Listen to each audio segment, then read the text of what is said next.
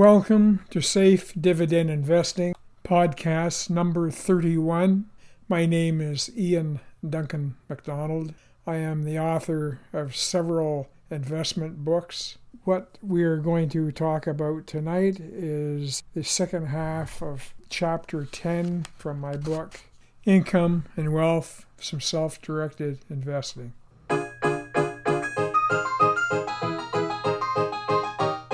Second half, podcast 31, chapter 10. After achieving your income objective, your objective was to invest enough money in your trading account so that its passive income would give you the option to never need to work again. After achieving that objective, you may now wish to invest the surplus cash in an RRSP, a registered retirement saving plan. There, it would be in reserve. This is a Canadian tax free plan. There are similar plans in the United States. The government deducts the surplus money you put in the RRSP from your income for that year. This will lower your annual income tax and generate even more surplus income for you. Well, Revenue Canada gives you a bit of a break, there are restrictions on how much they allow you to put in your RRSP each year. If you live into your late 90s, you'll end up having paid income tax on all the money that you put into your registered retirement savings plan. After you turn 71, you can no longer put money into an RRSP. Now they require you to withdraw money from the savings plan.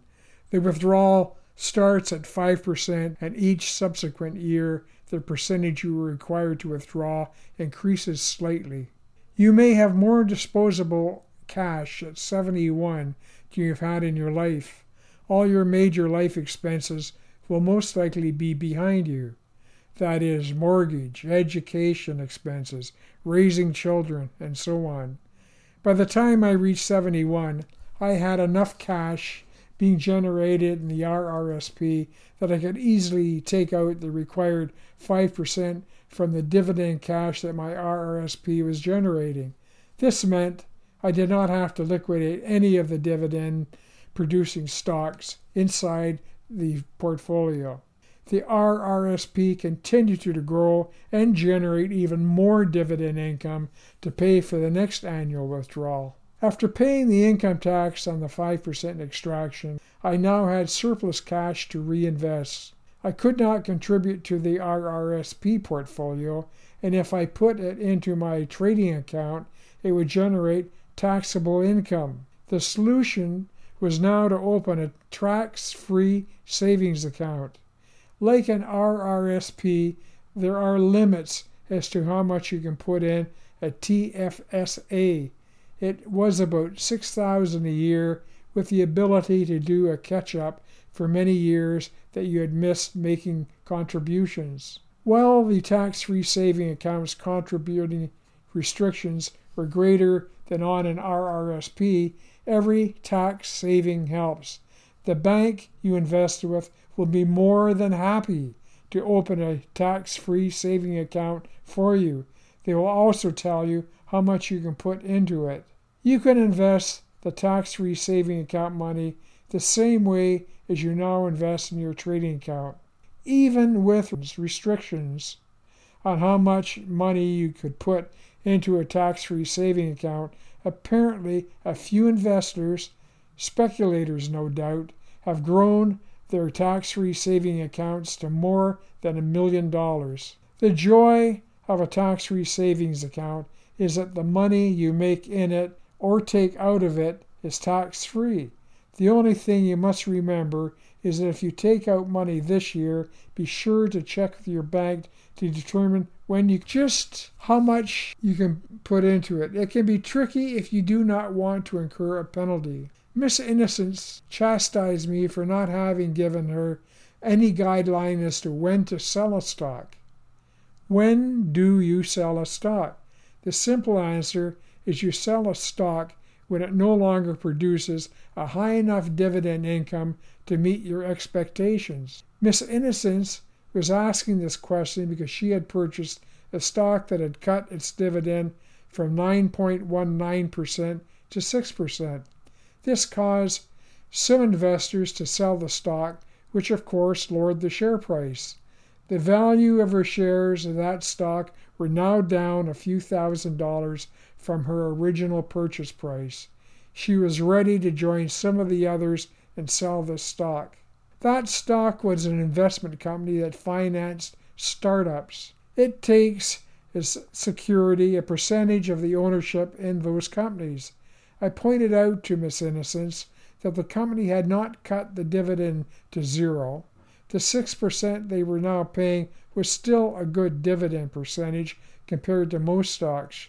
She still owned the same number of shares. Stocks fell in and out of favor. I told her to do a Google search and see if she could determine why it fell out of favor and to also analyze the stock in the same way she did when she first bought it. She did this analysis and found the share price and the book value of the shares were now about the same. This indicated the share price was attractive and likely to increase. The current price to earnings ratio of 10.9 indicated the share price would likely increase as it appeared to be undervalued. The operating margin of 62.29% was very strong, almost double what a large bank's operating margin would be. This was also a sign the share price would increase. Four analysts were still recommending it as a buy, which would encourage investors to buy it and cause the share price to increase. The 20,939 shares traded that day indicated it was active and trading at an acceptable level. No stock is perfect. Stocks go up and stocks go down. Just because the share price drops this month does not mean that within months the shares could not be worth more than they were what you originally paid for them. Patience and analysis win out in the long run if you own a good stock. Further investigation reported that the stocks had had a temporary problem with the company in which they invested. The problem was now being corrected. If you are looking for black and white rules in investing, there are no black and white rules. There is only common sense and logic. You need to analyze each situation before acting. When you first invest, you have not gone through periods where you see your stocks plunge down and they roar ahead and perhaps plunge again. The reason you invest in 20 stocks is while some are going down, others are going up. You will most likely never see all 20 going in the same direction at the same time. That is why the total health of your portfolio is better judged by the gain or loss of the total portfolio rather than by individual stocks in it. On average, share prices gain about 6% a year. A year from now, I would expect Miss Innocence to be showing a significant gain in her total portfolio. This share price cushion means she would no longer obsess over the fluctuations of a few thousand dollars in one stock in her portfolio. She has already seen a significant gain in her portfolio.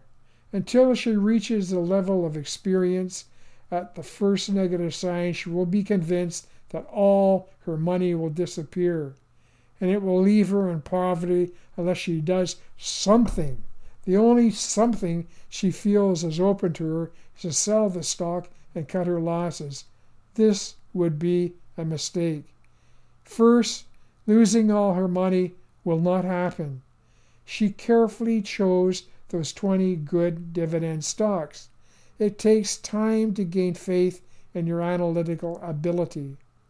Constantly reinvesting in new stocks creates the problem of it becoming harder and harder for you to find good stocks.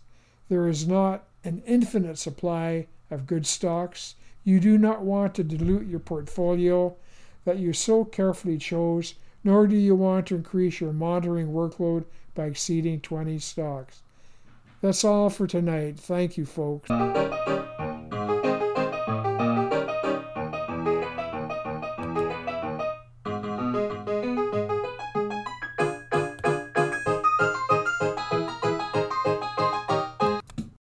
Thanks for listening.